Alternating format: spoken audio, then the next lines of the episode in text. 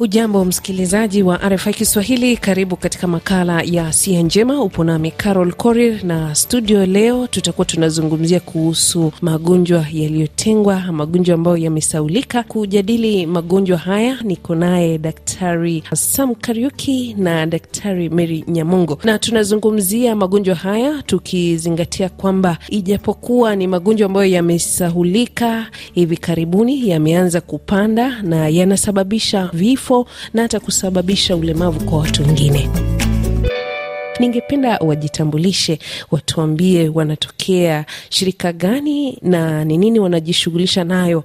Karibu. Asante sana, naitwa Profesa Sam Kariuki, mimi mkurugenzi mkuu katika idara inayoitwa Drugs for Neglected Diseases Initiative. Manake ni uh, pale tunafanya utafiti wa kuangalia madawa ambayo yatatumika kwa yale magonjwa ambalo uh, lina makao makuu Nairobi. Mimi ni mwanzilishi wa hilo shirika. Kwa kuanzia makala haya, msikilizaji, nimuulize tu Profesa Kariuki, magonjwa haya ambayo yametengwa, mbona yanazidi kusahaulika zaidi, na ni kwa nini ni muhimu tuanze kupiga tochi katika magonjwa haya? Haya magonjwa sana sana yamesahaulika juu yako yanaathiri sana wale watu ambao ni maskini wa chini kabisa katika nchi. Tuseme kwa mfano, katika Afrika sana sana unapata haya magonjwa ni kwa wale ambao wako katika sehemu ambazo ni kavu, sehemu ambazo hamna barabara za kuwafikia, sehemu ambazo zimekumbwa na matatizo mengi ya kutoenda shule,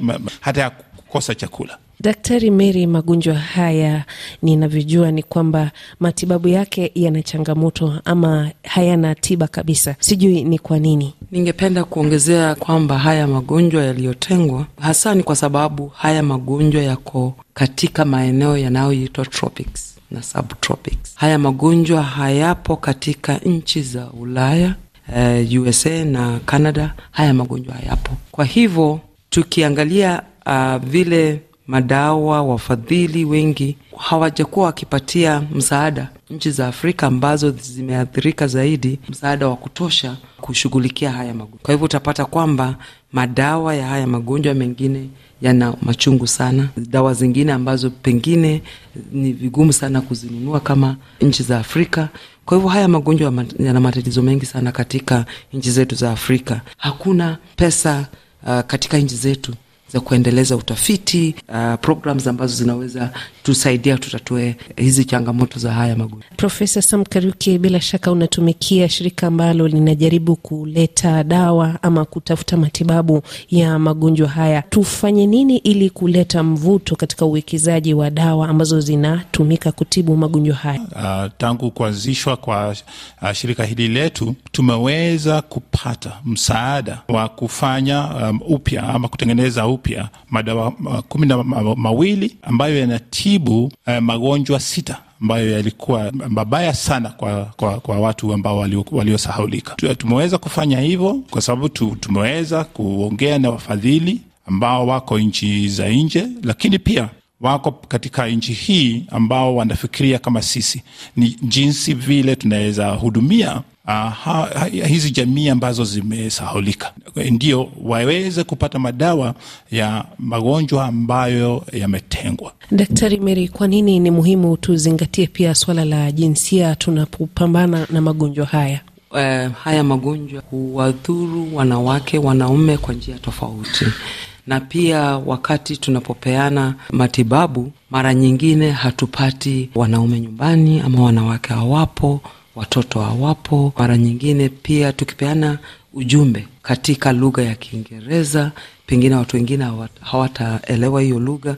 Kwa hivyo katika uh, kazi zetu za kuwasawazisha watu uh, communities, tuhakikishe kwamba wamama wamepata information, wamepata ujumbe na pia wakati tunapopeana madawa tuhakikishe kwamba uh, tunaweza wapata nyumbani. Kama wapo nyumbani, tuwapate mahali walipo.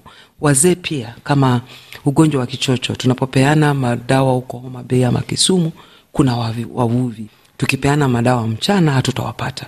Kwa hivyo lazima tuzingatie wakati gani tunaweza wapata nyumbani, uh, ujumbe gani unahitaji kusikia ili waweze kuwa pamoja na wenzako, kujumuika katika program za magonjwa yaliyo yaliyotengwa. Profesa Kariuki, uhusiano wa magonjwa haya na hali ambayo ulimwengu sasa inapambana nayo, hali ya mabadiliko ya tabia nje, Ni muhimu ku, uh, kujua kwamba haya magonjwa ni magonjwa kama yale mengine yote ambayo pia yameathirika juu ya, ya yale tunayoona kwa, kwa hali ya anga ambayo inaendelea kubadilika.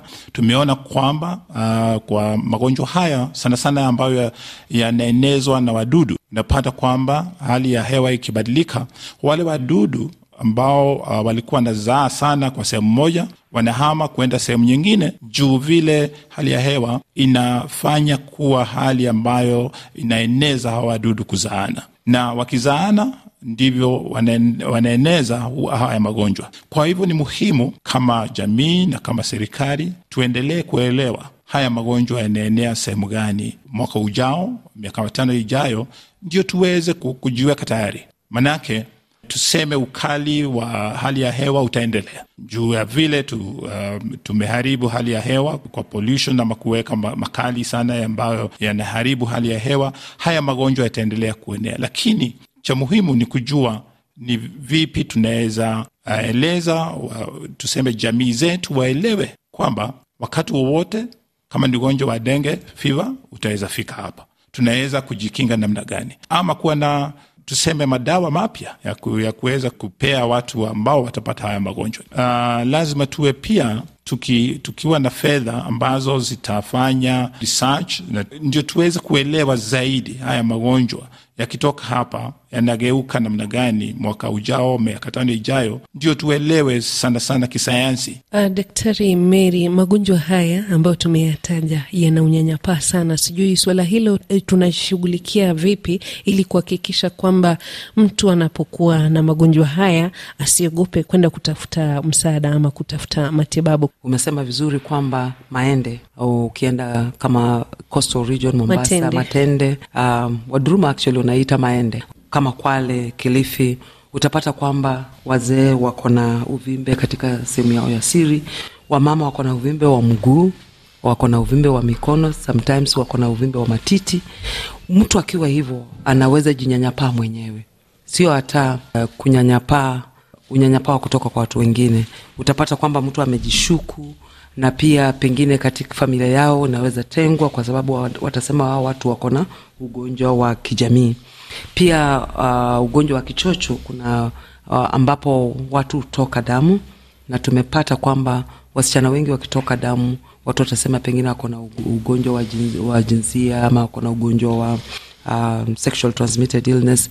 Kwa hivyo haya magonjwa ya uh, yaliyotengwa ni magonjwa ambayo yana yanaweza sababisha unyanyapaa sana, na tumeona kwamba katika mafunzo yetu ya kijamii tunazungumzia kuhusu um, kupunguza unyanyapaa.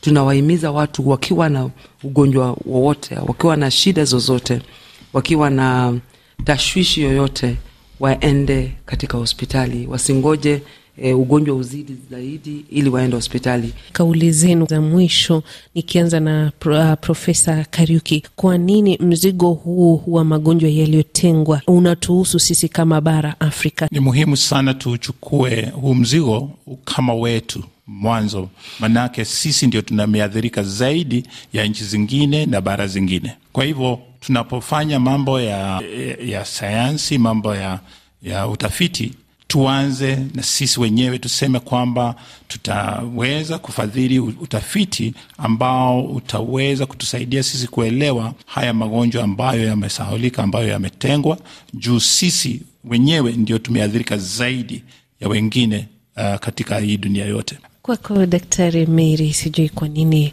huu ni mzigo wa bara nzima, haijui mipaka. Ukiangalia kama mosquitoes uh, hazijui uh, kuna mpaka wa Kenya na Uganda ama kuna mpaka wa Kenya na Tanzania. Ukiangalia ugonjwa wa trakoma pia at, haujui mpaka wa Kenya na Uganda, uh, Kenya na Tanzania. Kwa hivyo ningependa kusema kwamba ni ugonjwa wa bara nzima, na kama nchi moja katika Afrika iko na uzito, tunaona kwamba huo uzito huenea kila mahali Nama msikilizaji, kufikia hapo tunafika tamati ya makala ya Siha Njema. Niseme shukrani Profesa Sam Kariuki kwa kuja katika makala yetu. Asante sana. Na kwako pia Daktari Mary, asante. Asante. Basi hadi wakati mwingine, kwa heri.